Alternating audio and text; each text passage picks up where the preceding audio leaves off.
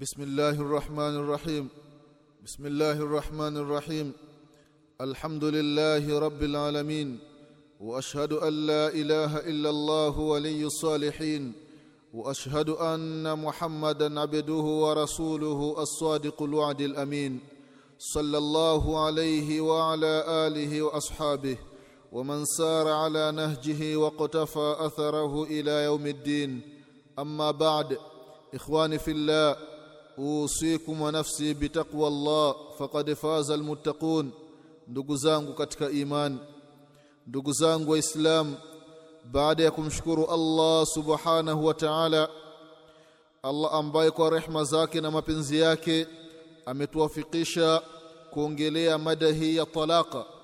Rehma na amani za Allah zimwendee kiongozi wetu nabii Muhammadin sallallahu alayhi wasallam pamoja na ahli zake na masahaba wake na waislamu wote kwa ujumla watakayefuata mwenendo wake mpaka siku ya kiyama.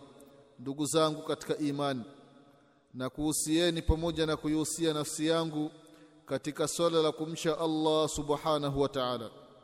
Ndugu zangu katika imani leo Mwenyezi Mungu subhanahu wa ta'ala akipenda tutakumbushana kuhusiana na mada ambayo ni muhimu sana sana sana mada ambayo inahusiana na talaka ndugu zangu katika imani. Kwa sababu zama tulizo nazo kwa uchache wa baadhi ya watu kuto kuisoma dini inakuwa baadhi ya mambo katika dini yanakuwa hayaeleweki.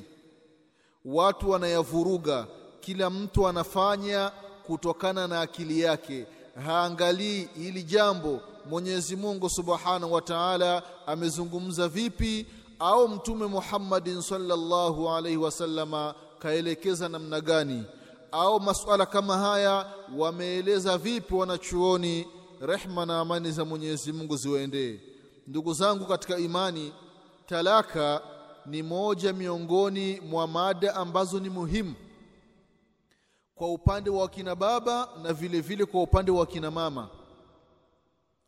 Mada ambayo inatakiwa kila mmoja aifahamu kwamba mwanamume ajue wakati gani anaruhusiwa kutoa talaka.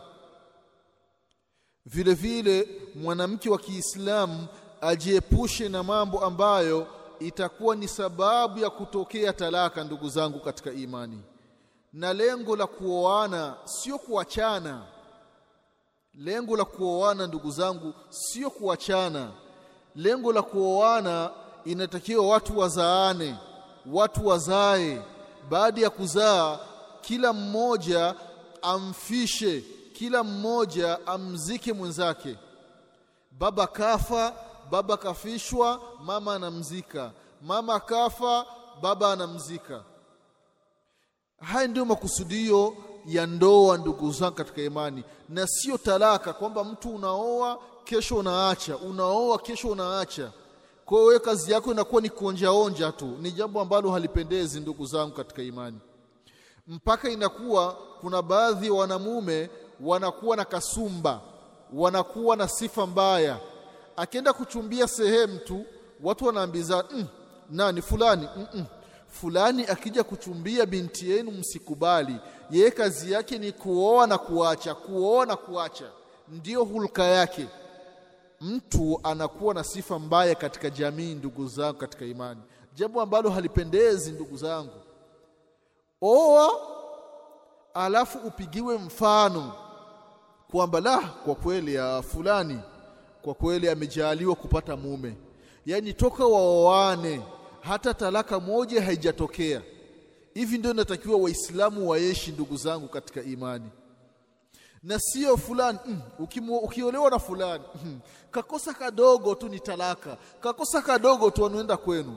Ni jambo ambalo kwa kweli halipendezi ndugu zangu katika imani. Kwa kweli mada hii ya talaka ni mada ambayo ni muhimu sana. Katika mada yetu tutaanzia na aya ya Mwenyezi Mungu Subhanahu wa Ta'ala iliyomo ndani ya Qur'ani katika sura inaitwa surati Talaqa. Angalia ndugu zangu katika imani kutokana na umuhimu wa jambo la talaka Mwenyezi Mungu Subhanahu wa Ta'ala ameteremsha sura nzima inazungumzia habari za talaka. Ni kutokana na umuhimu wa kitu hiki ndugu zangu katika imani. Na jambo ambalo Mwenyezi Mungu Subhanahu wa Ta'ala analieleza ndani ya Qur'ani Muislamu, sikiliza hilo jambo kwa makini. Tega sikio sikiliza mambo ambayo Allah Subhanahu wa Ta'ala anayataja ndani ya hizo sura au ndani ya hizo aya ili upate faida. Kama ni amri basi itekeleze na ufanye yale ambayo yameamrishwa. Na kama kuna katazo basi ujiepushe ndugu yangu muislamu katika surati talaqa ukianzia aya ya kwanza Mwenyezi Mungu Subhanahu wa Ta'ala anasema baada audhu billahi minash shaitani rajim bismillahir rahmanir rahim ya ayyuhan nabi idha talaqtumun nisaa fatalliquhunna li'iddatihinna wa ahsul idda wattaqullaha rabbakum la tukhrijuhunna min buyutihinna. ولا يخرجن إلا أن يأتين بفاحشة مبينة. وتلك حدود الله ومن يتعد حدود الله فقد ظلم نفسه. لا تدري لعل الله يحدث بعد ذلك أمرا. الآيات. Katika hii surati surati talaka ndugu zangu kuna ahkami kuna hukumu nyingi mambo mengi ambayo Mwenyezi Mungu Subhanahu wa Ta'ala anayaeleza kuhusiana na habari za talaka ndugu zangu katika imani. Allah anasema ya kwamba ya ayuhan nabii ewe mtume Allahu akbar. Na wanasema wanachuoni ametajwa mtume Muhammadin sallallahu alayhi wasallama lakini makusudio ni ummati Muhammadin sallallahu alayhi wasallama ndugu zangu katika imani. Mtume kwa sababu ya kutajwa katika aya kwa sababu yeye ndiyo ras yeye ndiyo kichwa yeye ndiyo kiongozi mkuu. Kwa hiyo kiongozi mkuu anapoambiwa jambo basi nitakiwa wale wa chini basi watekelezo hilo jambo ndugu zangu katika imani. Ya ayuha nabii ewe mtume enyi ummati Muhammadin sallallahu alaihi wasallama idha talaqtumun nisaa mtapowapa talaka wanawake. Hapa tunapata faida ya kwamba jambo la talaka ni jambo ambalo lipo katika dini yetu ya Kiislamu. Ndio kuna baadhi ya watu wanakuambia wenyewe wanajua kuoa watu hawajui kuacha ama maneno ya kimjini mjini. Ni kwamba jambo la talaka ni jambo ambalo lipo ndani ya dini na dini inalifahamu jambo la talaka kama lipo na linatokea. Idha talaqtumun nisaa mtapotoa talaka kwa wanawake. Na hapa tunapata faida ya kwamba talaka inatokea kwa yule ambaye kishaoa yule ambaye hajaoa haruhusiwi kutoa talaka. Atatoa talaka vipi aliyakuwa hamiliki kitu? Ni kwamba yule aliyeoa anamiliki mke. Kwa sababu anamiliki mke basi talaka kwake inaruhusiwa kwa sababu anamiliki kitu. Kwa hiyo idha talaqatumun nisaa mtapowapa talaka wanawake. Idha talaqatumun nisaa pale sababu zitapojitokeza za kuwapa talaka wanawake basi Mwenyezi Mungu anasema fatalliquhunna liiddatihinna. Hiyo talaka itoeni wakati mwanamke akiwa katika hali ambayo ni safi katika hali ambayo ni nzuri. Ndiyo hapa wanasema wanachuoni rahimahumullahu Mungu wa rehemu ya kwamba talaka namna ya kutoa zimegawanyika katika sehemu mbili. Kuna talaka inaitwa ni talaq albid'i ambayo ni muharram. Kuna talaka ya kibidaa talaka bid'iyya na kuna talaka ambayo ni sunniya kuna talaka ya kibida na kuna talaka ya kisunna. Sasa Mwenyezi Mungu Subhanahu wa Ta'ala katika aya anatuelekeza na kutufahamisha talaka ya kisun, talaka ya kisunna namna inavyokuwa. Kwamba mtapotoa talaka kwa wanawake kwa wake zenu basi wapeni talaka toweni talaka wakiwa katika hali ambayo ni nzuri. Hali gani hiyo? Liiddatihinna mwanamke apewe talaka asiwi yupo katika siku zake. Hili ni katazo ndugu zako katika imani. Usimpi talaka mwanamke akiwa katika hedhi. Hapana. Mwanamke vile vile usimpi talaka baada almujamaa baada ya jimai umefanya jimai umefanya tendo la ndoa na mke wako baada ya kumaliza tendo la ndoa halafu unampa talaka kwamba kuanzia leo sio mke wangu. Au wengine wanaandika kabisa mama fulani kuanzia leo leo ni siku fulani tarehe fulani mwezi fulani mwaka fulani saa fulani mnaandika hii talaka mama fulani sio mke wangu. Baada ya kuwa amekwisha fanya naye tendo la ndoa hii talaka ni ya bid'a ni talaka ambayo haifai ni talaka ambayo ni ya haramu ndugu zangu katika imani talaka ya kisunna ni mwanamume baada ya kutokea sababu za kumwacha mwanamke. Sasa mwanamume akaamua kutoa talaka kwa mke wake. Mume atoe talaka hali ya kuwa hajakutana na, na mke wake mume anatoa talaka kabla hajakutana na mke wake katika tendo la ndoa. Hii ni talaka ya kisunna. Vile vile usimpi talaka mwanamke akiwa katika siku zake. Hii ni talaka ya kibidaa ndugu zangu katika imani. Mwenyezi Mungu Subhanahu wa Ta'ala ametuelekeza hivyo ndugu zangu katika imani. Kwamba itapotokea sababu ya kupewa wanawake talaka basi wapewe talaka katika hali ambayo ni nzuri. Isiwi baada ya kufanya tendo la ndoa au akiwa katika siku zake. Apewe talaka akiwa safi. Yani ye mwenyewe anajisikia kwamba hana mimba asina wasiwasi. Maana anapepewa talaka baada ya kufanya tendo la ndoa atakuwa na wasiwasi mwanamume mm, iwezekana baada ya tendo la ndoa Mwenyezi Mungu Subhanahu wa Ta'ala amekadiria kupatikana mimba. Sasa mwanamume anakuwa na wasiwasi. Sasa huyo naweza nikampa talaka akaenda kule mimba ikawa kubwa alafu nikabisha kwamba sio mtoto wangu. Na vile vile mwanamke anakuwa na wasiwasi. Mm, isi mimba imeingia hapa. Vile vile patakuwa ni madhara makubwa kwa mwanamke atakaa siku nyingi katika talaka siku zitakuwa nyingi.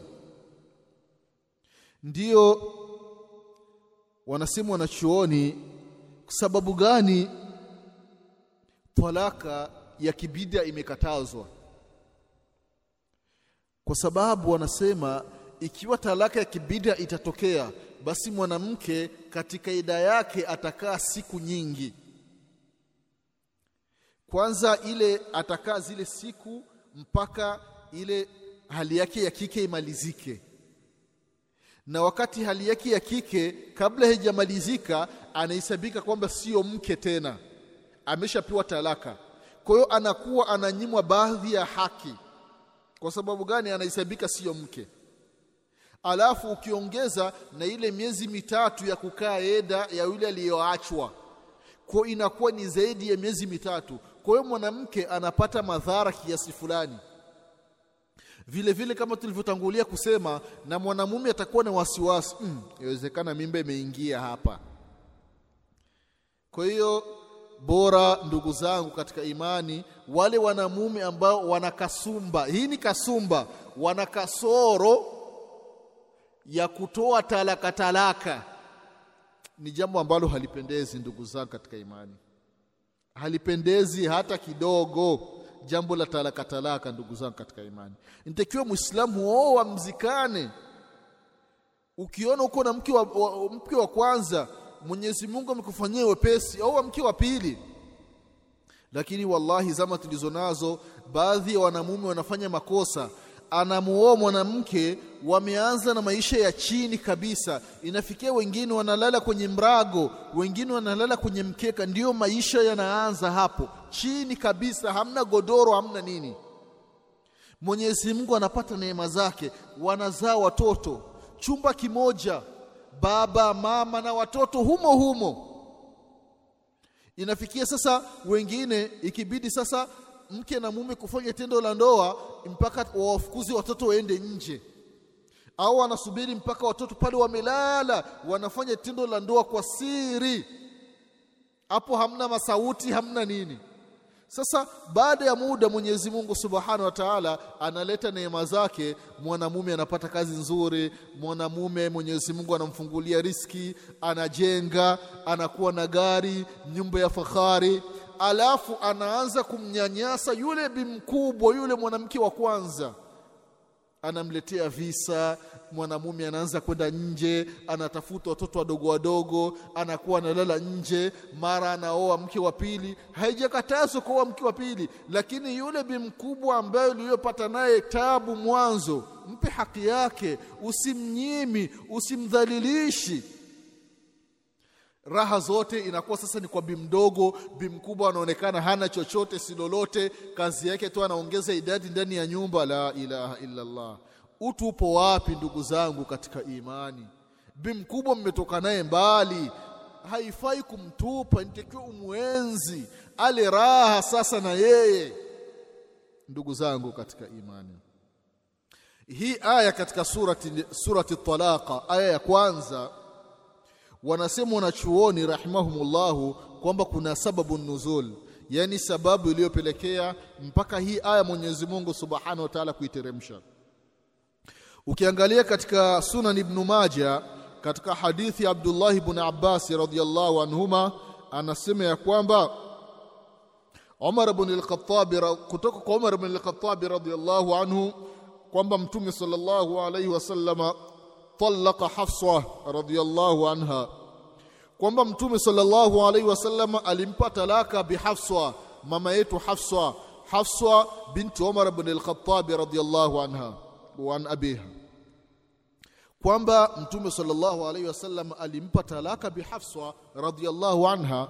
Hafsa radhiallahu anha akenda kwao kwa baba yake, kenda kwa baba yake, na wanasema wanachuoni kwamba sababu kama alivyosema mwanachuoni Alkalbi rahimahullahu, sababu ya Mtume sallallahu alaihi wasallama kutoa talaka kwa Hafsa radhiallahu anha ni pale Hafsa alipotoa siri ya Mtume sallallahu alaihi wasallama kama ilivyokuja katika surati, surati Tahrim. Waidh asara nabiyu ila ba'di, ila ba'di azwajihi haditha kwamba mtume sallallahu alaihi wasallama aliwaambia baadhi ya wake zake siri. Ilikuwa ni Bi Hafsa anha alimwambia siri alafu akamwambia kwamba usimwambie Aisha radhiallahu anha. Sasa inasemekana kwamba Hafsa radhiallahu anha unajua wanawake wanapokuwa ni wengi wameolewa sehemu moja wanapendana wanakuwa wanaongea ongea tu maneno na habari ya mme wetu ameniambia kadha kadha kadha sasa siri ile ya mtume sallallahu alaihi wasallam bi Hafsa radhiallahu anha akaimwambia bi Aisha radhiallahu anha na katika wanawake ambao walikuwa na wivu sana ni bi Aisha radhiallahu anha. Na ni kweli mwanamke kama mwanamke inatakiwa awe na wivu kumwonea wivu mume wake. Amwonee wivu. Sio mwanamke unakaa tu mme wako anaenda kula anatafuta vimada na vishada wewe unasema hatajijua hapana. Inatakiwa uwe na wivu uwe na wivu ndugu zangu katika imani. Allahu akbar. Mmoja miongoni mwa maswahaba anasema ya kwamba maswahaba wa Madina kwamba Saad ibn Muadhi kama sikusahau kwamba nikimuona mtu yupo na mke wangu chumbani basi namkata shingo. Allahu akbar. Namkata shingo lake singoji nini wala nini Mtume sallallahu alaihi wasallam anawaambia masahabu wengine mnamsikia maneno ya ndugu yenu anavyosema?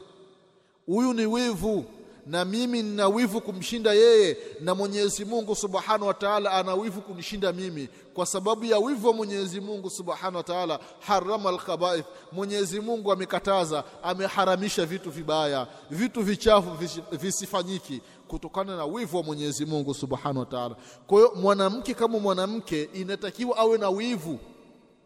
Ni sheria mwanamke kuwa na wivu.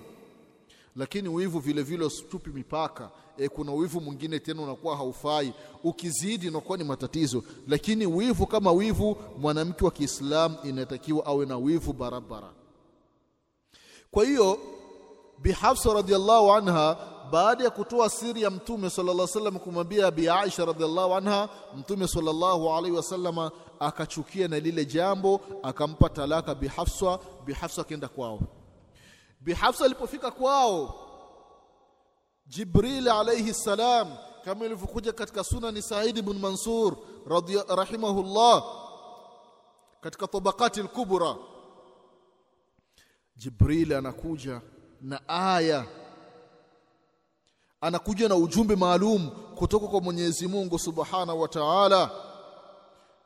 Ujumbe anaambiwa Mtume sallallahu alayhi wasallam ya kwamba mrejee Hafsa, mrejee Hafsa kwa sababu Hafsa huyu ni qawama sawama miongoni mwa sifa za Bi Hafsa mama yetu radhiallahu anha, kazi yake yeye ni qawama sawama. Alikuwa na sali sana sala za usiku, alikuwa anafunga sana somu za sunna. Vile vile akaambia kwamba na huyu bihafsa atakuwa ni mmoja miongoni mwa wake zako peponi. Mtume sallallahu alaihi wasallama, thumma rajaha, kisha akamrejea bihafsa radiallahu anha. Ndugu zangu katika imani, jambo la kuacha ni jambo ambalo ni la sheria, kwa sababu Mwenyezi Mungu amelitaja ndani ya Qur'ani, na vile vile Mtume sallallahu alaihi wasallam akalifanya, na baadhi ya maswahaba radhiyallahu anhum wametoa talaka kwa wake zao. Kwa hiyo ni jambo ambalo ni la sheria.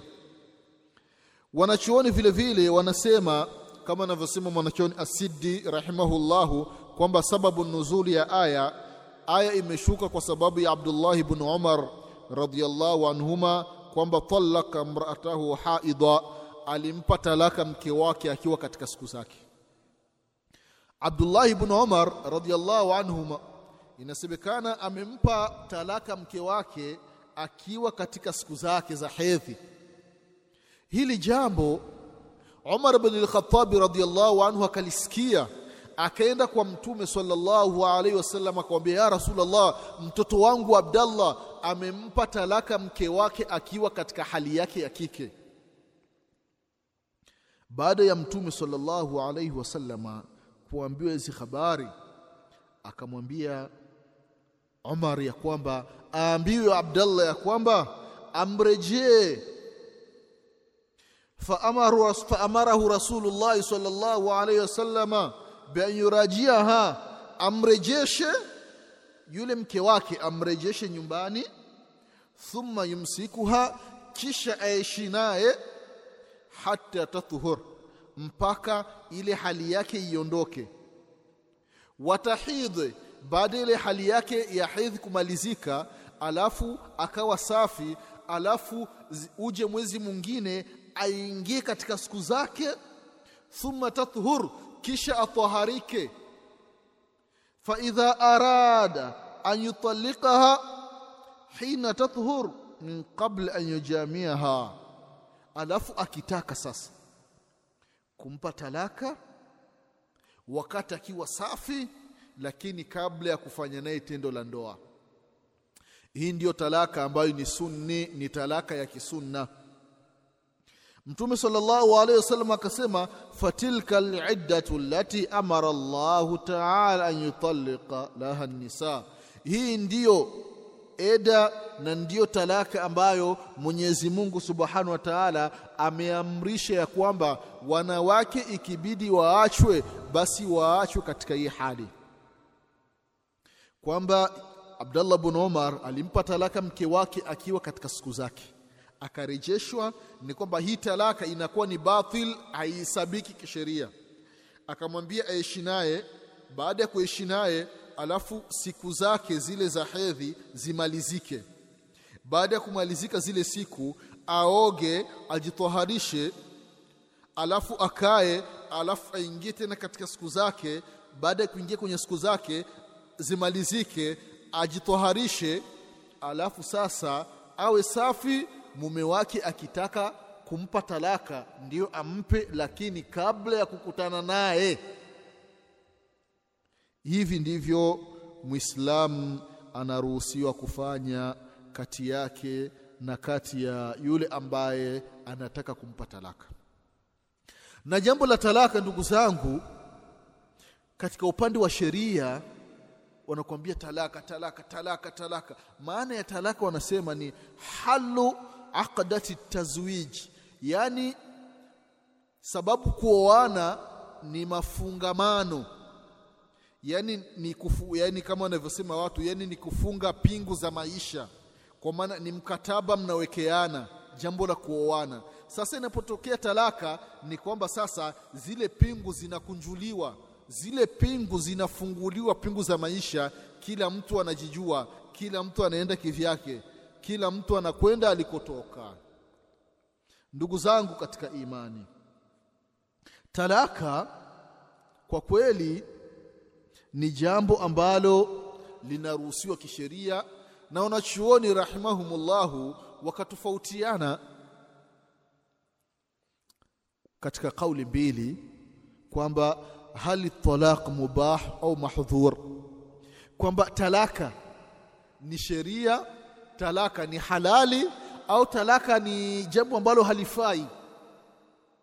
Ndugu zangu katika imani ni kwamba tukiangalia dalili za kisheria ndani ya kitabu cha Mwenyezi Mungu Qur'ani na ndani ya sunna sahihi za mtume wetu Muhammadin sallallahu alaihi wasallama ni kwamba talaka ni jambo ambalo ni la sheria ni sunna mtu kutoa talaka pale inapobidi lakini pale mtu anapotoa talaka bila sababu ya kisheria hii inakuwa ni makuruhu ni jambo ambalo linachukiza. Yani mfano mtu ana mke wake mke ni mutaabida mke anafanya ibada mke anawaheshimu wazazi wa mume mke ana tabia nzuri mke hana matatizo alafu mume anaandika talaka anamwacha mke, mke wake. Kwa kweli ni jambo ambalo halipendezi lakini akitoa talaka katika hiyo hali talaka inatokea talaka inahesabika ndugu zangu katika imani. Vile vile ndugu zangu jambo la talaka kuna baadhi ya mambo ambayo yanapelekea mwanamke kupewa talaka. Mwanamke kupewa talaka. Ndio anavyosema alimamu lghazali rahimahullah katika kitabu chake Ihya'i Ulumuddin anakwambia kwamba mambo sita mambo sita ukiyaona kwa mwanamke basi mpe talaka haraka usisubiri nini wala nini. Ni mambo mengi ambayo yanapelekea mwanamke kupewa talaka lakini akaeleza sita kwa haraka haraka kwamba mwanamke akiwa na moja kati ya haya mambo sita we mwanamume usisubiri nini wala nini mpe talaka haraka haraka iwezekanavyo. Ni mambo gani hayo? Anasema Alimamu Lghazali rahimahullahu ya kwamba la annana wala mannana wala hannana wala haddaqa wala barraqa wala shaddaqa. Haya ni mambo sita. Ni sifa sita ambazo mwanamke wakiwa nazo mpe talaka au akiwa na moja kati ya haya mambo sita. Akasema la annana mwanamke ambaye ana sifa ya annana. Annana ni mwanamke ambaye wakati wote ni kulaumu laumu tu. Wakati wote tu yeye kazi yake ni kujipamba tu. Ukikaa kidogo ninunulie mafuta fulani. Ni ya nywele. Ukikaa kidogo ninunulie mafuta ya mwili. Ukikaa kidogo ninunulie nguo fulani. Ukikaa kidogo nataka chakula fulani. Ah, mpaka mume anakuwa hana raha mwanamke ni kujipamba tu mara anajipaka ina sijui mara anajipaka vitu gani. Ukimwambia niletee maji ya kunywa mke wangu ah, ah, na wewe naye unanisumbua. Umengoja nimeshaoga nimeshajipodoa ndio unaanza kunisumbua unanituma maji. Wewe ukisimama miguu itakatika. La haula wala quwata illa billah. Wapo wanawake kama hawa. Wanawake wa maajabu. Mke mume wake anamwambia mama fulani hebu niwekee maji bafuni nataka nioge unasikia mwanamke na wewe baba fulani na wewe na wewe unapenda kusumbuana. Hivi wewe ukisimama hapo ukichukua maji mikono itakatika. La ilaha illa Allah mume wako anakutuma unaanza kumjibu majibu kunya. Mambo ambayo hayafai. Kwa hiyo mwanamke kama huyu akiwa na hii tabia umemkanya umemkanya hakusikia. Ukampelekea washenga sijui ukampelekea nini watu wampe nasaha lakini hataki kus, kusikiliza nasaha. Huyu mwanamke mwachi mwanamke wakati wote ni kujipamba tu. Anajipaka wanja mpaka kwenye masikio. Anajipaka shedo mpaka huku kwenye, kwenye shingo. Ye kazi yake nywele tu wakati wote ni kwenda saluni tu anasetiwa nywele. Mama fulani hebu nitengenezee chai. Ah, na wewe naye. Ah, nimesha nimeshaoga una, unataka unataka nishikeshike shombo. La ilaha illa Allah huyu ni mwanamke ambaye hafai kabisa. Vile vile mtu wa pili ambaye kamtaja Imam Al-Ghazali rahimahullah akasema wala manana mwanamke ambaye ana sifa ya annana huyu ni mwanamke wa kuachwa hafai. Ni mwanamke gani huyo ndugu zangu? Ni mwanamke ambaye ukikaa kidogo tu ah huyu mwanamume hafai. Lo kwa kweli najilaumu. Yani najuta kuolewa na wewe yani sijui niliolewa sijui ilikuwa ni usiku. Ah. mara mwanamke anakuwa anasema peke yake. Ah. Huyu mwanamume ah api. Mimi ndio namkosi kabisa. Kuolewa na huyu mwanamume. Yaani mwanamke anakuwa katika hii hali. Huyu ni mwanamke ambaye hafai kabisa. Mpe talaka na mapema. Mwana sifa ya tatu akasema wala hanana mwanamke ambaye ukikaa kidogo tu tena huyu ni mwanamke ambaye ameshaolewa. Amesha, kishaolewa ima mume wake kafa au ka, kapiwa talaka ya kwanza ya pili ya tatu kaolewa na mume kaolewa na mume mwingine. Sasa anaanza visa katika mume wa pili sasa. Ndio hanana. Ah huyu mwanamume huyu la anifai kabisa. Afadhali ule mume wangu wa kwanza la ilaha illa la akika kidogo ah we haunifai kabisa we. Wala hata uniridhishi. Yani namkumbuka hata yule mume wangu wa kwanza. Wewe uh, mwanamke ndugu yangu kama mke wako yupo katika hii hali mpe talaka na mapema. Kama umeshamwambia aacheni na haya maneno lakini bado hajakoma mpe talaka yake na mapema hakufai. Au mnazaa naye watoto halekoi mwanamke alikuwa ameshazaa kwa mume mwingine mkizaa naye watoto angalia angalia vitoto ambavyo ambavyo umezaa. Vitoto vibaya lakini angalia watoto ambao nilizaa na mume wangu wa kwanza. Watoto watoto wameshiba watoto wamependeza lakini angalia vitoto vyako vimekonda. La ilaha illallah. Huyu ni ni mwanamke ambaye kwa kweli hafai ndugu zangu katika imani. Jambo lingine ambalo kasema Imamu al-Ghazali rahimahullah kasema wala hadaqa mwanamke ambaye ukikaa kidogo tu anamwambia mme wake nataka ununulie nguo fulani. Anamnunulia. Nguo nyingine ikitoka nataka ununulie nguo fulani. Mume akimwambia ah, kwa, kwa sasa sina pesa nikipata nitakununulia. Unasikia mwanamke ah, wewe nilikuwa najaribu tu. Siku gani ulishanunulia nguo yaani ule wema wote ambao mume kamfanyia anausahau kabisa la ilaha illallah. Na ndiyo maana mtume wetu Muhammadin sallallahu alaihi wasallama alipokuwa akitoa darsa za wanawake. Siku moja alipanga siku maalum anakuwa anawatolea mawaidha wa kina mama. Katika mawaidha ambayo mtume sallallahu alaihi wasallam alitoa akawaambia wanawake ya kwamba wanawake watakuwa ni wengi katika moto wa jahannama mmoja miongoni mwa kina mama akauliza akasema ya rasulullah kwa sababu gani sisi ni wengi motoni? Mtume sallallahu alaihi wasallama akasema ya kwamba kwa sababu wanawake takfurna alashira wanawake mnakufuru wema. Yaani unaona mwanamke mmeishi naye mmezaa watoto sita watoto kumi wengine wenye bahati wa kizazi cha haraka haraka wanapiga mpaka watoto ishirini. Sasa unamnunulia nguo unamnunulia mafuta kile ambacho unataka unamnunulia kutokana na uwezo wako. Siku moja tu pakitokea kitu fulani kimepitishwa pale watu wa kuuza urembo wamepita pale au kuna nguo fulani imetoka kuna kitenge fulani kimetoka kuna kanga fulani imetoka. Sasa mke anakwambia wewe mume mme wangu hebu ninunulie hii kanga na naipenda.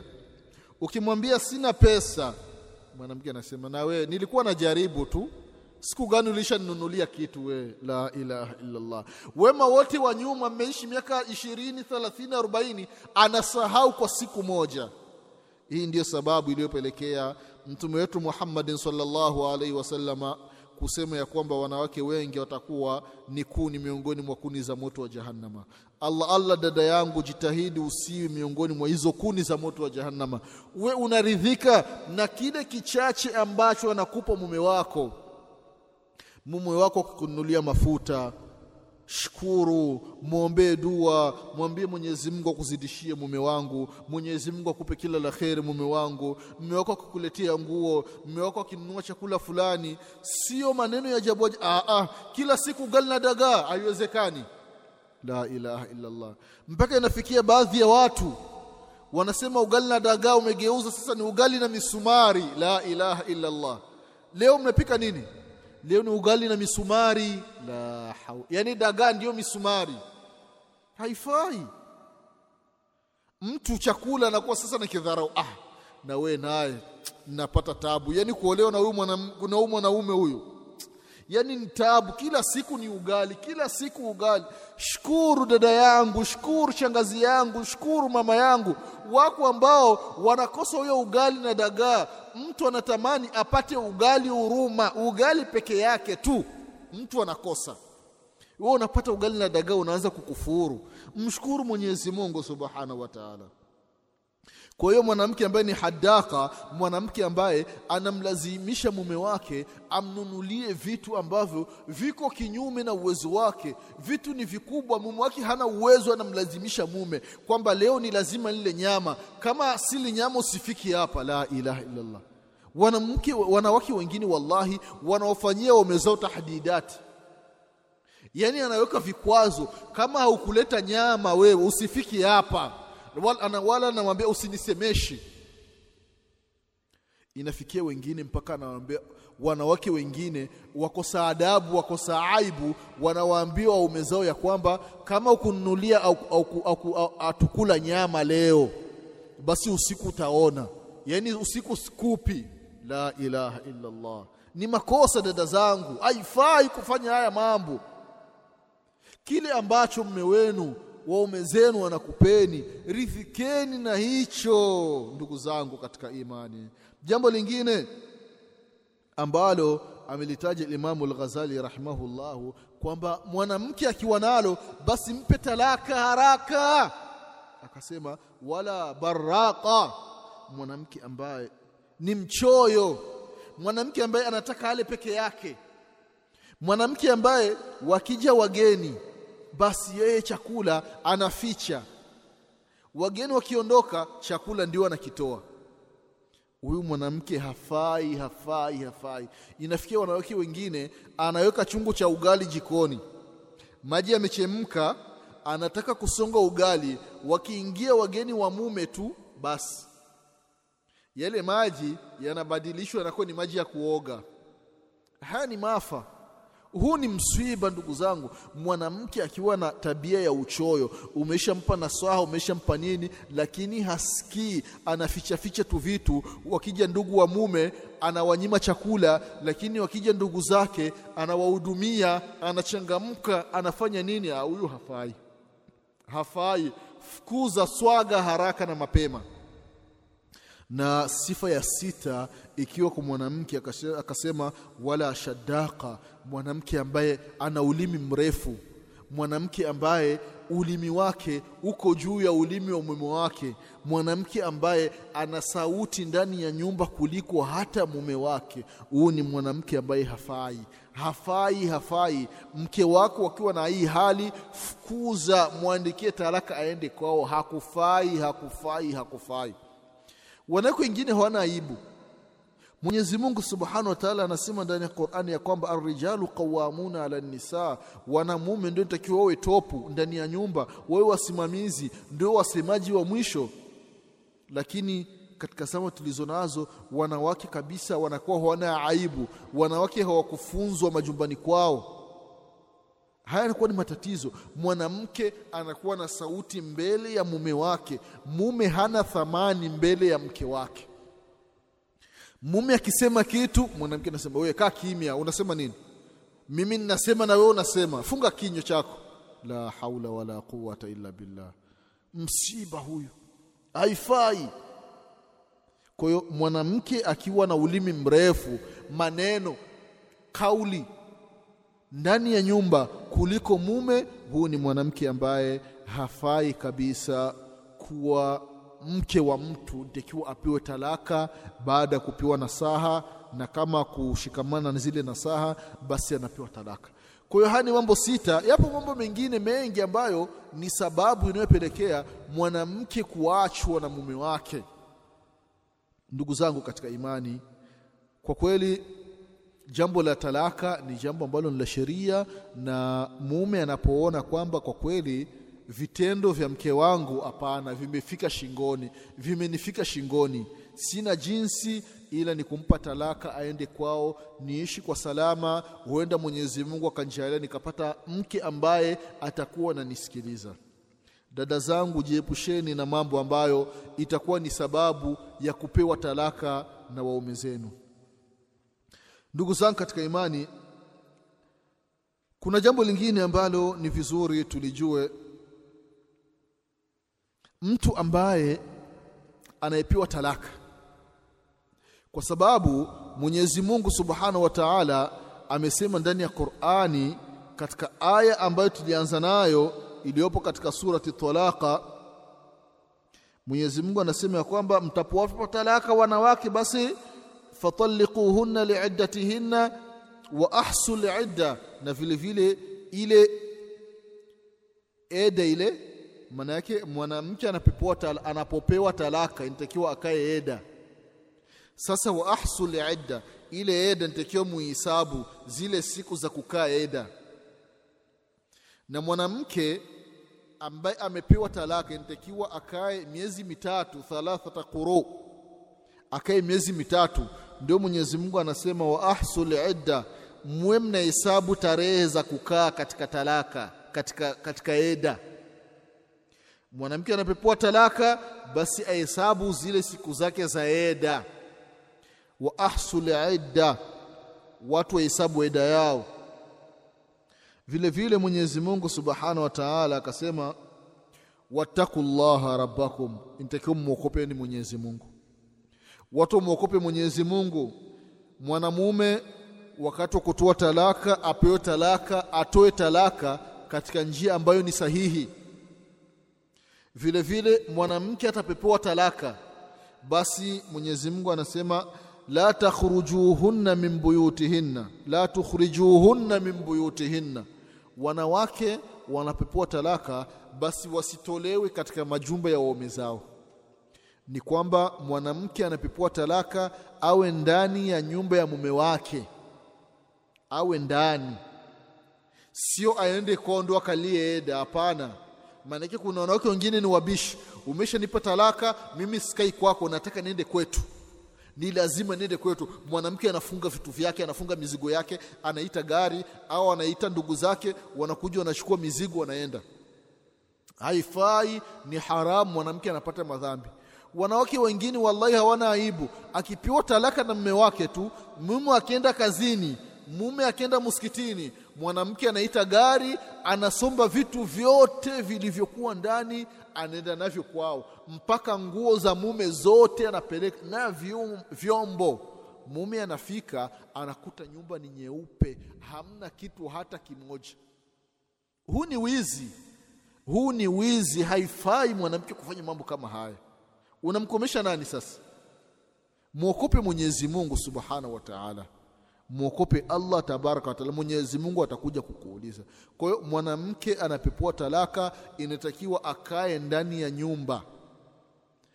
Kama alivyosema Mwenyezi Mungu la tukhrijuhunna min buyutihinna. Wanawake wasitolewe katika majumba yao. Nyumba ya mume aliyopewa talaka mwanamke ndio akae hapo hapo. Ida yake yaikalie hapo na vile vile kuna makosa ambayo wanamume wanafanya katika talaka. Wanamume mtu anampa mke wake talaka kwa mangumi mateke vichwa. Mwanamke anapewa talaka damu zinatoka ameshaumizwa. Hili ni jambo ambalo halifai ndugu zangu katika imani. Kwa hiyo ndugu zangu katika imani ni kwamba swala la talaka sio ugomvi kama mlivyooana watu walivyooana kwa amani na furaha na mapenzi panapotokea matatizo baina ya mume na mke ikafikia hatua ya talaka basi mume asitumii hasira ghadhabu za kumpiga kumuumiza mwanamke wa watu amepewa mwanamke aliyekuwa ni mzima viungo vyake vimekamilika. Sio mwanamke anapewa talaka hali ya kuwa mkono mmoja hauna kazi. Mwanamke anapewa talaka mdomo umevimba. Ni jambo ambalo kwa kweli halipendezi wanamume katika imani. Mjitahidi ili jambo kwa kweli msi mnalifanya mpe talaka hali ya kuwa mnaongea mnacheka mnafanya nini? Sio mangumi mara mizigo imeanza nguo zake zinatupwa nje. La ilaha illa Allah mke wako talaka yani amekukosea kidogo. Sasa umeamua kumpa talaka. Naam ni sheria unampa talaka. Lakini sasa mpaka mizigo yake unaanza kuitupa nje barabarani. Hili ni jambo ambalo halipendezi ndugu zangu katika halifai kabisa. Kwa hiyo wanamume tuache jambo hilo. Vile vile ndugu zangu kama tulivyotangulia kusema mwanamke inapofikia hatua ya kupewa talaka basi akae katika nyumba ya mume wake. Akae katika nyumba ya mume wake. Hapa patakuja swali. Je yule mwanamke ambaye amepewa talaka kwa maana yupo katika eda anaruhusiwa kutoka katika nyumba ya mume wake au haruhusiwi kutoka ndugu zangu katika imani tukiangalia aya ya Mwenyezi Mungu katika surati Talaq Mwenyezi Mungu anasema la tukhrijuhunna min buyutihin wala yakhrujna illa an yatina bifahishatin mubayyina. Hao wanawake hao wasitolewi katika majumba wala wenyewe wasijitowi wanawake wasitolewi wala wasijitoi. Mwenyezi Mungu anasema illa an yatina bifahishatin mubayyina isipokuwa mwanamke atapoleta maovu yaliyokuwa wazi. Ima mwanamke yupo katika eda anaanza kufanya uzinifu. Mwanamke yupo katika eda anaanza kuwatukana watu wa, wa, wa nyumba ile anamtukana mume anamtukana mzazi wa mume anatukana ndugu wa mume mwanamke yupo katika eda katika ile nyumba anaanza kufanya mambo ya ushoti ushoti mambo ya dharau matusi nini hapo ndiyo sheria inaruhusu kwamba atolewe. Anatolewa hapo anapelekwa katika nyumba nyingine kwa ajili ya usalama zaidi. Hapo ni sheria. Lakini kama katika nyumba ya mume patakuwa hakuna matatizo kuna amani basi mwanamke itabidi akalie tala atakalie eda katika nyumba ya mume wake. Ndiyo sheria ya Mwenyezi Mungu Subhanahu wa Ta'ala. Kwa sababu gani mwanamke akae eda katika nyumba ya mume wake?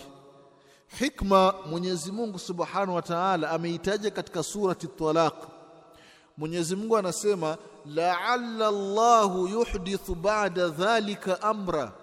Yawezekana mwanamke wakati anakaa eda katika nyumba ya mume wake Mwenyezi Mungu Subhanahu wa Ta'ala akaleta mabadiliko. Akaleta jambo ambalo itapelekea mume arejee mume amrejee mke wake ikiwa ni talaka ya kwanza au ni talaka ya pili. Na mwanamke anapokuwa katika eda kapewa talaka ya kwanza amekaa eda katika nyumba mume wake. Kile kitendo cha kukaa eda mwanamke katika nyumba ya mume inatakiwa ni muda wa kujifunza ni muda wa kujirekebisha yale mambo ambayo mume alikuwa anamkataza. Sasa mwanamke anakaa pale na kumwomba Mwenyezi Mungu ili Mwenyezi Mungu amsamehe yale makosa aliyofanya na vile vile Mwenyezi Mungu alainishe moyo wa mume urejee kwake huyu mwanamke. Kwa hiyo ni kifungo ambacho mwanamke nitakiwa iwe ni semina kwake. Anakaa miezi takriban mitatu. Mwezi wa kwanza siku thelathini mwanamke anakaa pale. Anakaa tu akikutana na mume wanasalimiana salamu alaikum, salamu habari za asubuhi salama huu muda ambao mwanamke anakaa katika, katika eda mwanamke akiumwa mume nitakiwa amhudumie ampe dawa vile vile chakula na vile vile sehemu ya kulala. Ila vizuri kila mtu awe na sehemu yake ya kulala. Wasilali chumba kimoja. Au hata kama wakilala chumba kimoja labda mmoja analala chini mwingine analala kitandani. Na vile vile hakuna kufanya tendo la ndoa ikiwa tendo la ndoa litafanyika basi huku ni kumrejea mwanamke. Kwa hiyo huu muda ambao mwanamke yupo katika eda ni muda wa mwanamke kujipamba. Mwanamke unajipodoa kwa siku kama utaoga ni mara sita ni mara saba. Kwa ajili mume wako atapokuona awe anavutiwa. Vile vile unavaa unajua sasa huu ni muda ambao mume ataingia basi unakuwa na nguo maalum umezivaa unajipamba unajipaka wanja mpaka kwenye mashavu unajipaka shedo unajipaka rangi ya mdomo mpaka huku kwenye shingo. Ili mradi unavaa nguo za kuonyesha nguo za kubana yani unafanya mambo ambayo mume akikuona tu basi moyo wake unakuwa wasiwasi. Anaweza mara siku ya kwanza siku ya pili siku ya tatu hapana. Amezidiwa anakwambia mke wangu njoo huku ndani nakutaka kwa hiyo akikutaka unaenda unawahi tena unaenda unakimbia. Msemi a mimi nipo kwenye eda staki staki usinigusi a akishakwambia tu anakutaka basi eda imekwisha na hii inahesabika ni talaka ya kwanza. Vile vile mwanamke anapotoa anapokuwa amepewa talaka kama tulivyosema inatakiwa akae katika nyumba ya mume asiwi anatoka. Mwanamume kwanza haifai kumtoa mke ndani ya nyumba wala mke kujitoa ila lidharura isipokuwa kwa dharura ambao wameelezwa wanachuoni kwa dharura. Na mwanamke akitoka bila dharura mwanamke anapata dhambi lakini eda bado ipo pale pale. Hayo ni mambo ambayo wanachuoni rahimahumullahu wameyataja. Vile vile Imam Maliki rahimahullahu na vile vile Imam Ahmad kwamba mwanamke haruhusiwi kuto mwanamke kwamba anatoka mchana. Mwanamke akiwa kwenye eda anaruhusiwa kutoka mchana kwa ajili ya kutafuta baadhi ya mambo amba, baadhi ya mahitaji yake. Ikiwa huyu mwanamke hana mtu wa kumpa mahitaji au labda mume yuko mbali mume kasafiri lakini kampa talaka sasa anatakiwa aende kuemea sokoni.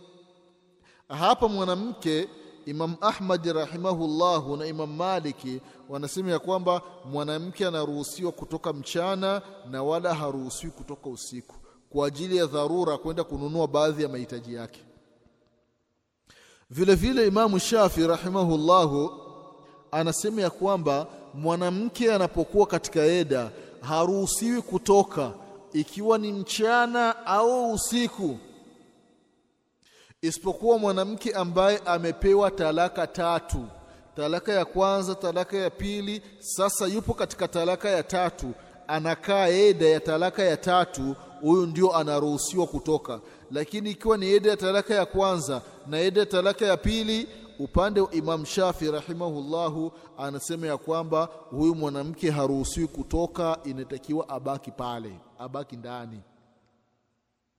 Vile vile Imam Abu Hanifa rahimahullahu yeye anasema ya kwamba mwanamke haruhusiwi kutoka ikiwa ni mchana wala usiku wala hata yule ambaye yupo katika talaka katika, katika talaka ya tatu haruhusiwi kutoka kwa sababu Mwenyezi Mungu amesema ndani ya Qur'ani ya kwamba wala yakhrujna, wanawake wasitoki, wabaki humo humo ndani. Hiki ni kifungo, ni adhabu kwa yale ambao walifanya wanawake mpaka ikapelekea kupewa talaka. Katika hizi kauli, ndugu zangu katika imani, ni kwamba mwanamke ikiwa kuna dharura, ikiwa kuna dharura kama alivyosema Imam Malik na Imam Ahmadi kwamba mwanamke anaruhusiwa kutoka kwenda sokoni kuemea, mwanamke anaruhusiwa kutoka, au labda ana shamba sasa, nataka kwenda kule kuangalia mazao yake na hakuna mtu mwingine wa kwenda kumwangalizia. Hapa mwanamke anaruhusiwa kutoka ikiwa ni kwa dharura, ndugu zangu katika imani na vile vile kama ilivyokuja katika hadithi ya Jabir ibn Abdillahi radhiyallahu anhuma, anasema ya kwamba mamangu mdogo alipewa talaka zama za Mtume sallallahu alaihi wasallama, ikabidi akataka kutoka. Alikuwa ipo na shamba lake la mitende, akataka kutoka kwenda kuangalia shamba lake, akaambiwa na baadhi ya watu kwamba haifai, wewe upo katika eda Huyu mwanamke akaenda kwa Mtume sallallahu alaihi wasallama, akamwambia Mtume sallallahu alaihi wasallama akamwambia kwamba unaruhusiwa kutoka kwenda kuangalia shamba lako, yawezekana ukatoa sadaka au ukafanya mambo yaliyokuwa mazuri. Kwa hiyo kwa dharura kama hii, mwanamke anapokuwa katika eda anaruhusiwa kutoka katika nyumba ya, ya mume wake kwenda katika mambo ambayo ni ya dharura, ndugu zangu katika imani. Lakini kama hamna dharura, basi mwanamke anaruhusiwa kubaki ndani akawa anahudumiwa kama biharusi. Lakini kama hakuna huduma zozote, kila kitu ni yeye mwenyewe, anajipikia, anajifulia, anajiemelea, yani kwa maana anaenda sokoni mume tu amemwachia tu ile ya matumizi, kama ni kwa mwezi mzima atajijua. Hapo mwanamke anaruhusiwa kutoka, ndugu zangu katika imani. Vile vile Mwenyezi Mungu Subhanahu wa Ta'ala amesema ya kwamba katika aya kwamba illa an ta'tina bifahishatin mubayyinah isipokuwa wanawake wafanye kitu ambacho ni fahisha, kitu kibaya, ndio wanatolewa ndani ya, ya majumba. Wanachuoni rahimahumullah wakatofautiana kuhusiana na neno fahisha, ni makusudio gani aliyokusudia Mwenyezi Mungu Subhanahu wa Ta'ala katika aya ayati talaq. Baadhi wanachuoni wakasema ya kwamba illa an taatina bifahishati, alfahisha kwa maana ni zina, kwa maana mwanamke atapofanya zina akiwa katika eda basi huyo anatolewa. Anatolewa ndani, na wanasema ya kwamba huku kutolewa sio kutoka, ni kwamba anatolewa, anaenda anafanyiwa hadi, yaani kisasi, kutokana na lile kosa la zina ambalo amefanya. Wengine wakasema kama alivyosema Ibn Abbas radhiallahu anhuma kwamba mwanamke akiwa na kauli chafu kuhusiana na familia ya mume vile vile anatolewa katika ile nyumba, anapelekwa katika nyumba nyingine. Na wanachuoni wengine wakasema ni jamii almaasi au isyani zauji, au mwanamke akafanya maasi akaendelea kumwasi mume wake, basi ni jambo ambalo halifai. Vile vile na kama alivyosema Qatada rahimahullahu kwamba alfahisha ni mwanamke kutoa siri za ndani. Mwanamke akitoa siri za ndani ni kwamba anaondolewa katika hiyo nyumba. Kuna wanawake wengine kwa kweli Mwenyezi Mungu Subhanahu wa Ta'ala waongoze, yaani hawana aibu, hawana aibu, hawana aibu. Mambo ambayo yanafanyika chumbani, wanawake wakikutana wenyewe kwa wenyewe, kila mmoja anaanza kutoa stori, anaanza kuelezea mambo ambayo anafanya na mume wake chumbani, kitandani. Huu ni ujinga, ni ushenzi. Haifai mwanamke kufanya mambo kama haya, wala kusema maneno kama haya. Hii ni siri yako baina yako na baina ya mume. yaani mwanamke anaanza kuwaelezea wanaume wanawake wenzake ah, mnajua mme wangu mimi nimepata mume ni balaa yaani hana nguvu hata kidogo yaani msimwoni vile vile na makanzu yake hamna lolote la ilaha illa Allah huu ni msiba ni haram ni haram ni haram mwanamke akifanya hivi anapata laana ya Mwenyezi Mungu Subhanahu wa Ta'ala. Anapata madhambi mwanamke atakayetoa siri ya ndani. Kwa hiyo ndio Katada rahimahullah anasema ikifikia mwanamke anatoa siri za ndani anaanza kuambia watu ni kwamba anatolewa katika hiyo nyumba anapelekwa sehemu nyingine. Vile vile ndugu zangu katika imani Mwenyezi Mungu Subhanahu wa Ta'ala amesema kuhusiana na habari za kuwapa talaka wanawake kwamba wanawake wanapokuwa wamepewa talaka basi wakae katika majumba yao na vile vile Mwenyezi Mungu akasema kwamba watu wafanye istishhadi. Kwa maana mwanamke anapotoa talaka mwanamume anape, anapotoa talaka kumpa mwanamke basi hili jambo la talaka alishuhudishe kwa watu. Kwa maana watu washuhudie hili jambo. Watu washuhudie kwamba bwana fulani amempa talaka mke wake. Sasa hili jambo la kutoa ushahidi ni kwamba wanachuoni rahimahumullahu vile vile wamegawanyika je hili jambo la ushahidi ni lazima? Au ni katika mambo ambayo ni ya sunna? Ni kwamba wanachuoni rahimahumullah wanasema ya kwamba hili jambo la ushahidi ni jambo ambalo ni la sunna ndugu zangu katika imani. Ni la sunna mwanamume anapokuwa ametoa talaka basi kutoa ushahidi kwa watu. Watu washuhudie kwamba nimempa talaka mke wangu au nimemrejesha mke wangu. Wanasema ya kwamba ni jambo ambalo ni la sunna na wala sio wajibu wala sio lazima.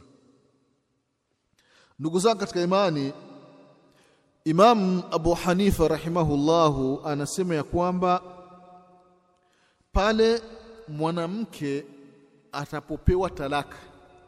Kwa maana mwanamume akitoa talaka kumpa mke wake. Mume inatakiwa awaambie watu. Watu washuhudie lile jambo kwamba amempa talaka mke wake kwamba kufanya hivi inakuwa ni sunna. Kufanya hivi inakuwa ni sunna. Na vile vile wakati wa kumrejea mke vile vile awaambie watu e bwana mke wangu nilikuwa nimempa talaka lakini hivi sasa nimemrejea. Vile vile kufanya hivi inakuwa ni sunna. Na sababu iliyopelekea wanachuoni rahimahumullahu kusema kwamba jambo la kushuhudisha ni jambo la sunna ni kama alivyosema Mwenyezi Mungu Subhanahu wa Ta'ala ndani ya Qur'ani katika surati al-Baqara ya kwamba ya ayuha alladhina amanu idha tadayantum bidainin ila ajalin musamma faktubuhu. Mwenyezi Mungu Subhanahu wa Ta'ala anawataka waislamu ya kwamba watapokuwa na daiana mmoja anamdai mwenzake lakini katika kulipana watu watalipana katika siku za mbele. Labda baada ya wiki baada ya mwezi baada ya miezi mitatu Mwenyezi Mungu anasema faktubuhu basi watu waandikishiane watu waandikishiane na walete mashahidi kwamba fulani bin fulani ameniazima kiasi fulani cha pesa. Mwenyezi Mungu akipenda nitamrejeshea mwezi fulani. Hili jambo ni jambo ambalo Mwenyezi Mungu Subhanahu wa Ta'ala amelieleza ndani ya Qur'ani lakini vile vile sio wajibu. Kwa maana mtu ambaye akimdai mwenzake kwamba kama hawakuandikishiana wanapata madhambi hapana ni jambo ambalo ni la sunna. Ni jambo ambalo ni la sunna.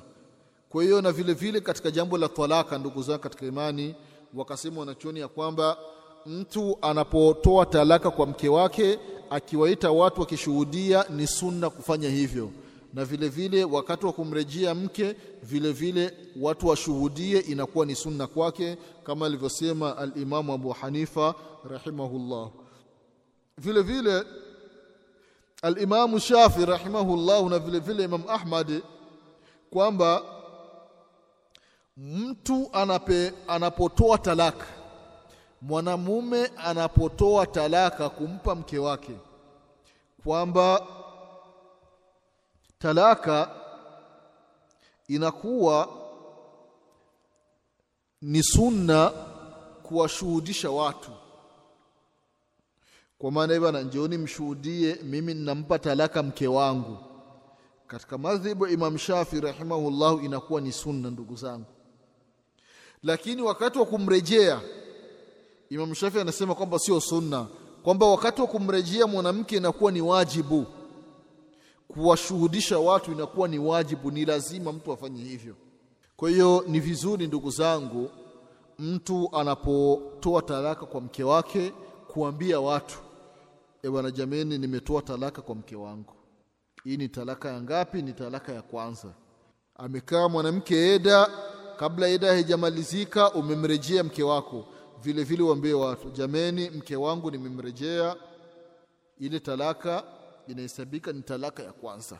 Ile ni jambo ambalo muislamu kama muislamu akilifanya inakuwa ni bora zaidi kwake. Vile vile ndugu zangu katika aya ambayo tumeisoma tunapata nini tunapata faida gani ndugu zangu katika imani katika faida ambazo tunapata kwamba الطلاق السني هو الطلاق الذي يكون في الطهر لم تجامع فيه المرأة kwamba talaka ya kisunna ni ile talaka ambayo anapewa mwanamke akiwa tahara mwili wake upo safi hayupo katika siku zake wala ile, ile ule mwezi ule mwanamke hakukutana na mume wake. Hii ndiyo talaka ambayo ni ya sunna na ndiyo faida ambayo tunaipata katika aya. Vile vile faida nyingine ambayo tunaipata katika aya ni kwamba ni makosa mtu kumpa talaka mke wake akiwa katika siku zake hii inahesabika ni talaka bid'i ni talaka ya kimakosa ya kibid'a na inakuwa ni haramu mwanamume kumpa talaka mke wake hali ya kuwa yupo katika siku zake na vile vile anampa talaka baada ya kumaliza kufanya naye tendo la ndoa. Kama tulivyotangulia kusema ni jambo ambalo halifai. Vile vile faida ambayo nyingine inapatikana katika aya kwamba mwanamke anapopewa talaka talaka ya kwanza na talaka ya pili basi inatakiwa awe katika nyumba ya mume na vile vile mwanamume inatakiwa amhudumie mke. Amhudumie mke ampe chakula kila kitu kama livyo, kama mtu anavyokuwa na mke wake. Anamhudumia kila kitu ni jambo ambalo ni la sheria. Vile vile Mwenyezi Mungu Subhanahu wa Ta'ala akamalizia aya akisema ya kwamba tilka hududullah. Hiyo ni sheria Mwenyezi Mungu Subhanahu wa Ta'ala. Aliyoipanga kuhusiana na habari za talaka. Watu wasichupi mipaka katika kutoa talaka na vile vile katika kutekeleza mambo ambayo yanahusiana na hiyo talaka ndugu zangu katika imani. Hizi ni baadhi ya faida ambazo tunazipata katika aya ndugu zangu katika imani. Vile vile tukiangalia aya zilizopo katika surati at-talaq Mwenyezi Mungu Subhanahu wa Ta'ala katika hukumu aliyoeleza akaeleza ahkamu liidda watu namna ya kukaa eda wakae vipi eda? Mtu baada ya kupewa talaka. Sasa atakaa vipi eda yake? Eda ya mtu ambaye kapewa talaka. Mwenyezi Mungu Subhanahu wa Ta'ala anasema katika surati Talaq ya kwamba واللائي يئسن من المحيض من نسائكم إن ارتبتم فعدتهن ثلاثة أشهر واللائي لم يحضن وأولاة الأحمال أجلهن أن يضان حملهن ومن يتق الله يجعل له من أمره يسرا.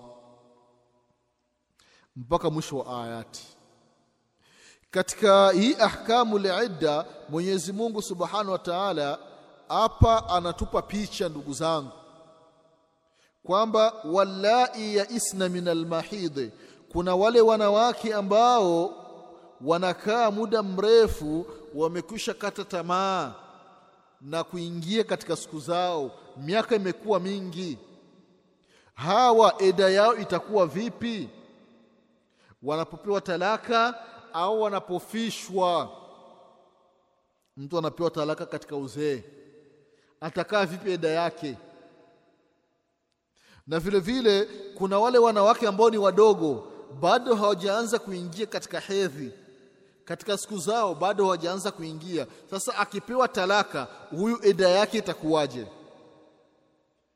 Ndio Mwenyezi Mungu Subhanahu wa Ta'ala anasema ya kwamba wallai yaisna min almahidhi na wale wanawake ambao wamekushafikia umri mkubwa yani mambo ya hedhi tena wameshakata tamaa yani wenyewe hawaingii tena katika ile hali ya kike. Vile vile wallai yaisna min almahidhi min nisaikum miongoni mwa wanawake zenu ambao hawaingii tena katika siku zao. In irtabetum ikiwa mpo na shaka eda yao itakuwaje? Mwenyezi Mungu anasema fa'iddatuhunna thalathatu ashhur eda yao ni miezi mitatu. Kwa hiyo mwanamke ambaye ni mkubwa umri wake yani miaka hamsini na kuendelea aingii tena katika hali yake ya kike akipewa talaka basi eda yake thalathatu ashhur ni miezi mitatu. Wallai lam yahidhna. Na vile vile wanawake ambao bado hawajaanza kuingia katika hali yao ya kike kuna wale ambao wanaolewa hali ya kuwa ni wadogo. Binti anaolewa akingali mdogo. Ile zile hali za kike bado hazijaanza kumtokea. Ikiwa mume wake atampa talaka basi eda yake na huyu binti ni miezi mitatu. Vile vile Mwenyezi Mungu akasema ya kwamba ulatul ahmal na wale wanawake ambao wana mimba ajaluhunna eda yao eda ya mwanamke ambaye yupo na mimba. Eda yake ni atakaa muda gani? Mungu anasema an yadhana hamlahun. Mwanamke akipewa talaka akiwa na, akiwa na mimba. Eda yake Mungu anasema hata yadhana hamlahunna, mpaka ajifungue mwanamke akipewa mi, akipewa talaka akiwa na mimba eda yake ni mpaka ajifungue. Sasa inategemea na mimba. Ikiwa ana mimba ya miezi mitatu kwa hiyo atakaa mwezi wa nne wa tano wa sita wa saba wa nane mpaka wa tisa mpaka wakati wa kujifungua. Akishajifungua tu basi eda yake imemalizika. Au mwanamke anapewa talaka akiwa na mimba ya miezi minane na nusu kwa maana bado wiki mbili ienee miezi tisa ajifungue. Akishajifungua tu baada ya wiki mbili basi eda yake imekwisha na talaka imeshatokea. Kwa hiyo wanawake inatakiwa myazingatie haya mambo kwa sababu ni mambo ambayo yanawahusu. Sio mwanamke bado wiki moja ajifungue akipewa talaka na mme wake aseme a mimi ninakaa miezi mitatu. Hapana ukishajifungua tu basi. Ukishapewa talaka upo katika na mimba bado wiki moja ujifungue basi fahamu ya kwamba wewe upo katika eda. Ukishajifungua tu baada ya wiki moja ni kwamba eda yako imekwisha. Eda imekwisha. Hivi ndivyo alivyosema Mwenyezi Mungu Subhanahu wa Ta'ala ndani ya Qur'ani kwa hiyo Mwenyezi Mungu ndugu zangu katika imani ameeleza hukumu ambayo inawahusu wanawake. Wanasema wanachuoni rahimahullah kuhusiana na sababu nuzul sababu ya aya kuteremka anasema alimamu alhakim na vile vile alimamu ibn jariri at-tabari na vile vile alimamu albayhaqi katika sunan al-kubra na wanachuoni wengine katika vitabu vyao kwamba wakati ilipoteremka eda ya mwanamke ambaye alifiwa na mume ilipoteremka aya inayozungumzia eda ya mwanamke aliyofiwa na mume wanawake katika mji wa Madina wakawa wanasema mbona mwanamke fulani hakutajwa? Mbona mwanamke wa sifa fulani hakutajwa? Kama anavyosema ubaya bun Kabi radhiyallahu anhu ya kwamba lama nazalat iddatu lmutalaqa almutawafa anha zaujuha fi lbaqara ilipoteremka aya inayozungumzia hukmu ya mwanamke aliyofiwa na mume eda yake ndani ya Qur'ani katika surati al-Baqara Ubay akasema ya Rasulullah inna nisaa min ahli al-Madina. Yaqulna hakika wanawake katika mji wa Madina wanasema qad baqiya min nisa'i ma lam yudhkar fihi shay. Kuna baadhi ya mambo yanayohusu wanawake hayakutajwa Mtume sallallahu alaihi wasallam kumwambia Ubay kwamba wama huo ni mambo gani hayo? Ubay akasema wanawake wanasema aswighar walkibar wa dhawatul haml kwamba wanawake wadogo ambao wanaolewa hawajatajwa na vile vile wanawake wakubwa ambao hawaingii tena katika hali yao hawajatajwa na vile vile wanawake wenye mimba hawajatajwa. Ndiyo Mwenyezi Mungu Subhanahu wa Ta'ala akateremsha aya iliyopo katika surati Talaq ya kwamba wallai yaisna min almahidhi min nisaikum in irtabtum fa'iddatuhunna thalathatu ashhur wallai lam yahidna wa ulatu lahmal ajaluhunna an yadana hamlahun. Wanawake wakubwa ambao hawaingii tena katika siku zao na vile vile wale wanawake wadogo ambao hawajaanza kuingia katika siku zao eda yao ni miezi mitatu na wanawake ambao wana mimba eda yao ni pale watapojifungua ndiyo eda yao.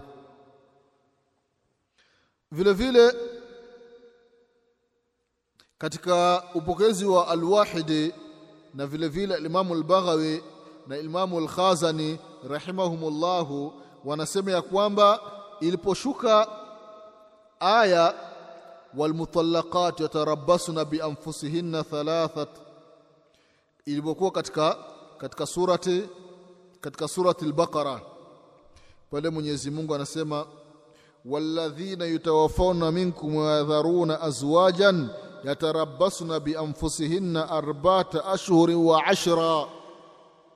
Na wale wanawake ambao wanafiwa na waume zao inatakiwa wakae eda miezi minne arba'ata ashhurin wa ashra miezi minne na na siku kumi.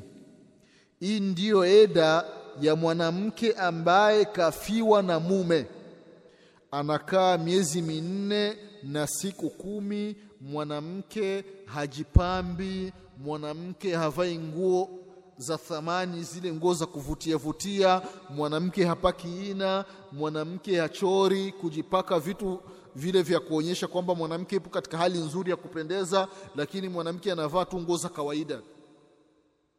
Hii ni hali ambayo inawahusu wanawake ambao wamefiwa na waume zao.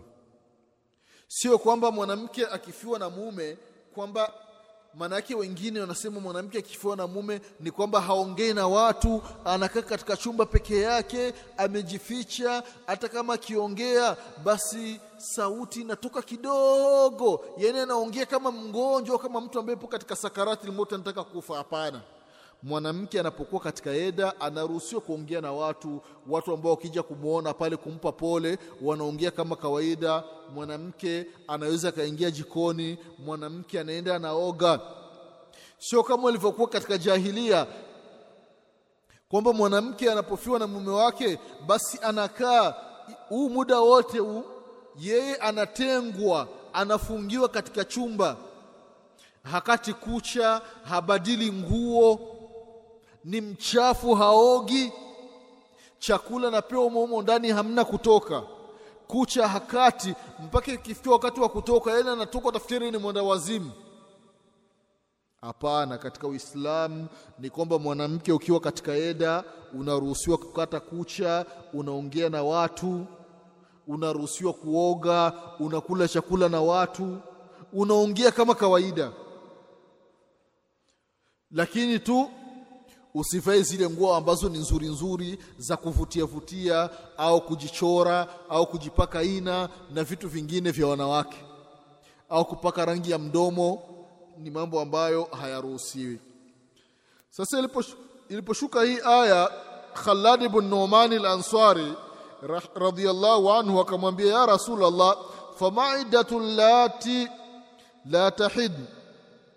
Wa iddatu lati lam tahud wa iddatul hubla fanazalat hadhihi al-aya Khalad ibn Numan al-Ansari radiyallahu anhu iliposhuka hii aya ya kuelezea eda ya yule aliyefiwa na mume akamwambia ya Rasulullah sasa yule mtu ambaye hakuingii katika haingii katika siku zake na yule mwanamke ambaye bado hajaanza kuona siku zake na mtu ambaye ana mimba.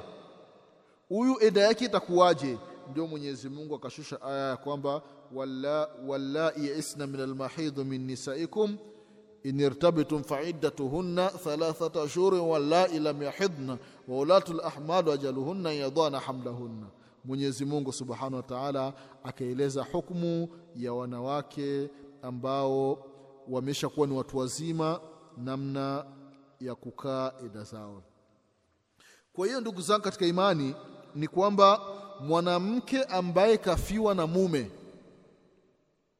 mwanamke ambaye amefiwa na mume eda yake ni miezi minne na siku kumi.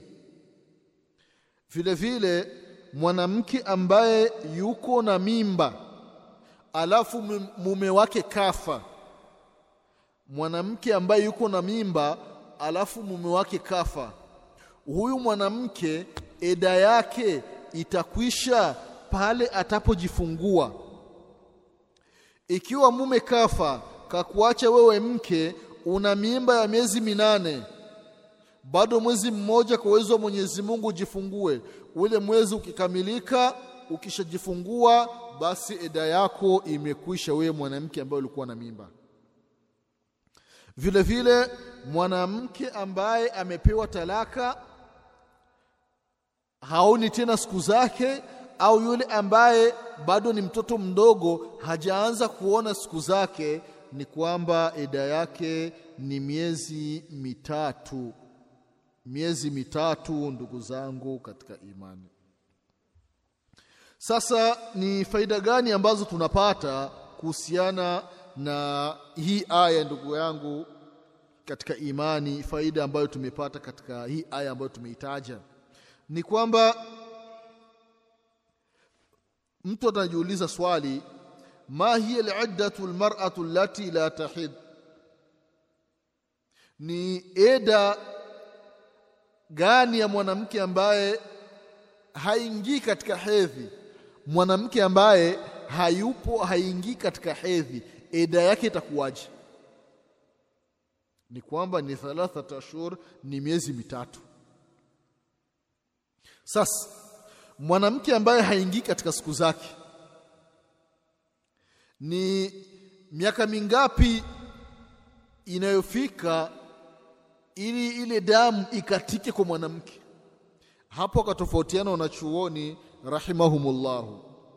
Kuna ambao wanasema kwamba mwanamke akishafikisha miaka sitini mwanamke akifikisha miaka sitini basi ile hali ya kike inapotea kabisa anakuwa tena haingii katika, katika siku. Yeye anakuwa tu ni kawaida tu. Wengine wakasema ya kwamba mwanamke akifikisha miaka hamsini na tano mwanamke anapofikisha miaka hamsini na tano basi damu inakatika. Haoni tena siku zake. Wengine wakasema inategemea na ghalibu ya, ya familia yake. Familia yake mwisho ni miaka mingapi kwa hiyo katika familia yake itaangaliwa mwisho ni miaka mingapi ndio watu watakuwa wanajengea pale. Kwamba katika hii familia mwisho ni miaka sitini au mwisho ni miaka sabini ndiyo mwisho. Wengine wakasema ya kwamba masala ya mwanamke kuto kuona siku zake kutokana na ukubwa inategemea na bia inategemea na sehemu anayoishi. Kwa maana wanasema mwanamke akiwa anaishi sehemu ambayo ni nzuri jau hali ya hewa ni safi anakula chakula kizuri ni kwamba atakawia. Kwa maana ile hali yake ya kike itaendelea kwa muda mrefu. Ile hali itaendelea kwa muda mrefu anaona hali ya kike. Wakasema lakini akiishi katika mazingira ambayo ni ya tabutabu nini ni kwamba damu inawahi kukatika mapema. Hizi ni idadi za miaka ambayo mwanamke akishafikia ni kwamba haoni siku zake tena. Kama walivyosema baadhi ya wanachuoni rahimahumullahu taala. Vile vile ndugu zangu ma hiya iddatu lhamil eda ya mwanamke ambaye yuko na mimba. Mwanamke ambaye ana mimba eda yake ni muda gani ukiangalia katika Qur'ani mfano katika aya zilizopo katika surati al-Baqara mfano kuna aya ya mia mbili na ishirini na nne Mwenyezi Mungu Subhanahu wa Ta'ala anasema ya kwamba walladhina yutawaffawna minkum wayadharuna azwajan yatarabbasna bianfusihinna arba'ata ashhurin wa ashra. Hapa tunapata ya kwamba mwanamke ambaye amefiwa na mume. Mwanamke ambaye kafiwa na mume. Mwanamke amefiwa na mume wake hali ya kuwa yupo na mimba. Mwenyezi Mungu anasema aka wale waliokufa wakawaacha wake wakiwa na mimba. Kwamba ni arbat ashhurin wa ashra miezi minne na siku kumi. Miezi minne na siku kumi. Mwanamume mwanamume kafa kamwacha mke wake. Basi mwanamke atakaa miezi minne na siku kumi. Lakini mwanamume amemwacha mke wake akiwa na mimba ni kwamba mimba ida yake hata yadhana hamlahunna mpaka wazae. Mwanamke akishajifungua hapa ni kwamba eda yake inakuwa imekwisha kwa hiyo eda ya mwanamke ambaye ana mimba ni pale anapojifungua. Mwanamke akiwa na mimba eda yake inakwisha pale anapojifungua ndugu zangu katika imani. Jambo lingine ndugu zangu ni kwamba mwanamke ambaye amepewa talaka tatu. Je atakaa katika nyumba ya mume na mume atamhudumia chakula ndio wanasema wanachuoni ya kwamba hal lilmutallaqatu thalatha sukuna wa nafaqa? Mwanamke ambaye kapewa talaka tatu talaka ya kwanza amekaa kwa mume wake kabla ya kumalizika mume akamrejea talaka ya pili akakaa kwa mume wake kabla ya kumalizika mume akamrejea akapewa talaka ya tatu. Hii talaka ya tatu atakaa kwa mume wake amalizie taida yake na akikaa kwa mume wake mume atampa chakula? Ni kwamba ndugu zangu wanachuoni wametofautiana kuhusiana na ya mambo. Kwamba ikiwa mwanamke amepewa talaka ya kwanza au talaka ya pili hapa hakuna tofauti baina ya wanachuoni kwamba mwanamume anaruhusiwa kumhudumia huyo mwanamke. Sehemu ya kulala na vile vile chakula kama kawaida hapa hamna tofauti. Tofauti imekuja ikiwa ni talaka ya tatu. Itakuwaje? Je atamhudumia? Je atakaa kwake? Ni kwamba Imam Maliki rahimahullahu na vile vile Imam Shafi na kauli katika upokezi wa Imam Ahmadi wanasema ya kwamba huyu mwanamke ambaye amepewa talaka ya tatu ni kwamba ataishi kwa mume wake. Atamalizia eda kwa mume wake lakini mume hatompa chakula. Imam Shafi rahimahullah na vile vile Imam Maliki na upokezi katika kauli ya Imam Ahmadi ni kwamba mwanamke atakaa katika nyumba ya mume wake mume ambaye amempa talaka ya tatu lakini chakula mwanamke atajitegemea. Wakwao ndio atakuwa anamletea chakula pale Imam Abu Hanifa rahimahullahu yeye anasema kwamba kwamba mwanamke ambaye amepewa talaka tatu ni kwamba mwanamume atamhudumia chakula na sehemu ya kulala kwa sababu yupo katika eda. Yupo katika eda na eda anakaa huyu mwanamke ni kwa sababu huyu mwanamume. Kwa maana hiyo huyu mwanamke angali chini ya huyu mwanamume kwa maana hiyo ataendelea anamhudumia upokezi mwingine wa Imam Ahmad ni kwamba mwanamke ambaye amepewa talaka ya tatu ni kwamba huyu hakai katika nyumba ya mume na wala mwanamume hamna kumpelekea matumizi. Rasio hakuna kutoa. Na dalili ni kwamba hadithi ya Fatima binti Qais radhiallahu anha huyu mwanamke alipewa talaka tatu zama za mtume Muhammadin sallallahu alayhi wasallama na sehemu ambayo alikuwa anaishi ilikuwa ni sehemu ambayo inatisha kwa maana ni kando kando ya mji. Vile vile akawa naoga kwamba labda majambazi wanaweza kuja watu wa kubaka wanaweza wakaja wakamfanyia vitu vibaya ikabidi apeleke mashtaka yake kwa mtume wetu Muhammadin sallallahu alayhi wasallama ya Rasulullah mimi nimepewa talaka tatu na naishi mbali niko na wasiwasi na hii nyumba ambayo ninaishi. Je ya Rasulullah naruhusiwa mimi kwenda kukaa eda sehemu nyingine tofauti na hapa? Na vile vile ya Rasulullah mume wangu huyu ambaye amenipa talaka ya tatu je chakula kwake anaruhusiwa kunihudumia ni halali? Kama ilivyopokelewa katika riwaya ni kwamba mtume sallallahu alaihi wasallama akasema ya kwamba innama sukuna wanafaqa ala man lahu alaiha rajaa kwamba sehemu ya kulala na masala yanayohusiana na chakula ni kwa yule mwanamke ambaye atarejea lakini yule mwanamke ambaye amepewa talaka tatu la nafaqata laha wala sukna ni kwamba huyu hana sehemu ya kukaa katika nyumba ya mume wa, katika nyumba ya aliyekuwa mume wake na vile vile mume hana nafasi ya kumhudumia. Kwa hiyo mwanamke ambaye atakayepewa talaka tatu basi aende kukaa hizo talaka tatu kwao ikiwa kuna uwezekano. Au akikaa kwa mume ni kwamba mume hatomuhudumia, wa kwao ndio watakuja kumuhudumia pale. Ili ni jambo ambalo nitakiwa mlizingatie ndugu zangu. Kwa kumalizia ndugu zangu kuhusiana na mada ambayo inahusiana na talaka japokuwa ni mada ambayo ni ndefu lakini tunakumbushana baadhi ya mambo mambo tu ni kwamba mwanamke anapopewa talaka na mume wake. Yule mwanamke yuko na mimba. Sasa mwanamke akajifungua. Mwanamke akishajifungua ikiwa mume hatomrejea mke wake wakatengana labda ni talaka ya tatu.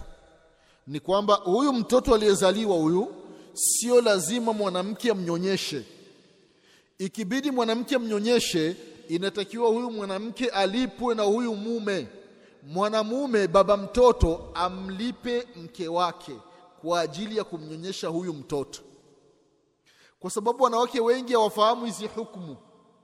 Kwamba akishajifungua tu basi anaenda kwao na mtoto anakuwa anamhudumia mume tu anakuwa analeta tu matumizi kama kawaida lakini hawapatani kwamba mimi huyu mtoto na kunyonyeshea utanipa kiasi fulani cha pesa nitakiwa wapatane. Hii ni sheria ndugu zangu katika imani.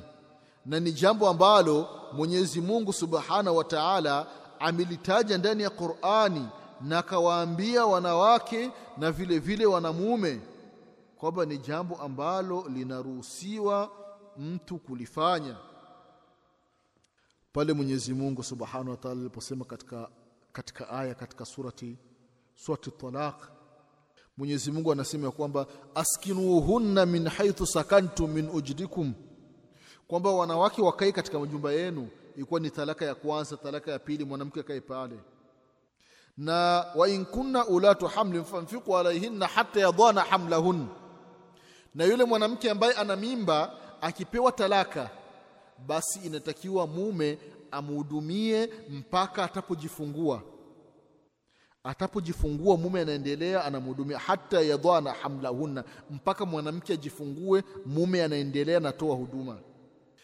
Vile vile Mwenyezi Mungu anasema huduma zinatolewa sasa. Ikiwa fa in ardhana lakum ikiwa hawa wanawake watawanyonyesha ikiwa wanawake watawanyonyesha hawa watoto ambao wamezaliwa baada ya talaka basi faatuhunna ujurahunna inatakiwa muwalipe. Kwa hiyo dada yangu ambaye umepewa talaka ya tatu mume wako mwambie akulipe kwa ajili ya kumnyonyesha huyu mtoto. Na ikiwa mtashindana bei labda umemwambia mimi nitamnyonyesha kwa laki tatu kwa muda wa miaka miwili au laki tano. Mume akisema ah mimi sina laki tano niko na laki nne. Mwanamke ukikataa mume akimtafuta mwanamke mwingine wa kumnyonyesha wakiwa wameshapatana laki nne. Alafu mama mwenye mtoto akienda kumwambia mume basi hizo laki nne nazitaka. Mume inatakiwa ampe huyu mwanamke asimpe yule mwanamke wa pili ambao ameshapatana hii ni hukumu ya Mwenyezi Mungu Subhanahu wa Ta'ala. Ndugu zangu katika imani haya ni baadhi ya mambo ambayo yanahusiana na habari za talaka. Ya kukumbushana ni mengi lakini tunatosheka na haya. Kwa haya machache Mwenyezi Mungu Subhanahu wa atupe kila la kheri. Mwenyezi Mungu atuepushe na kila shari.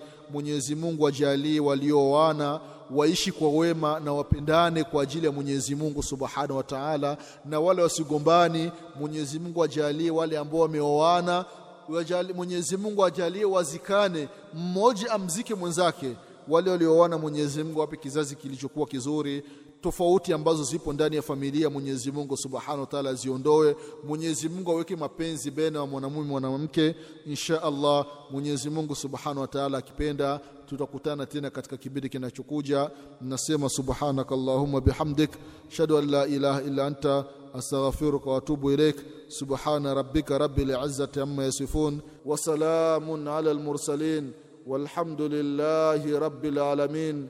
والسلام عليكم ورحمة الله وبركاته.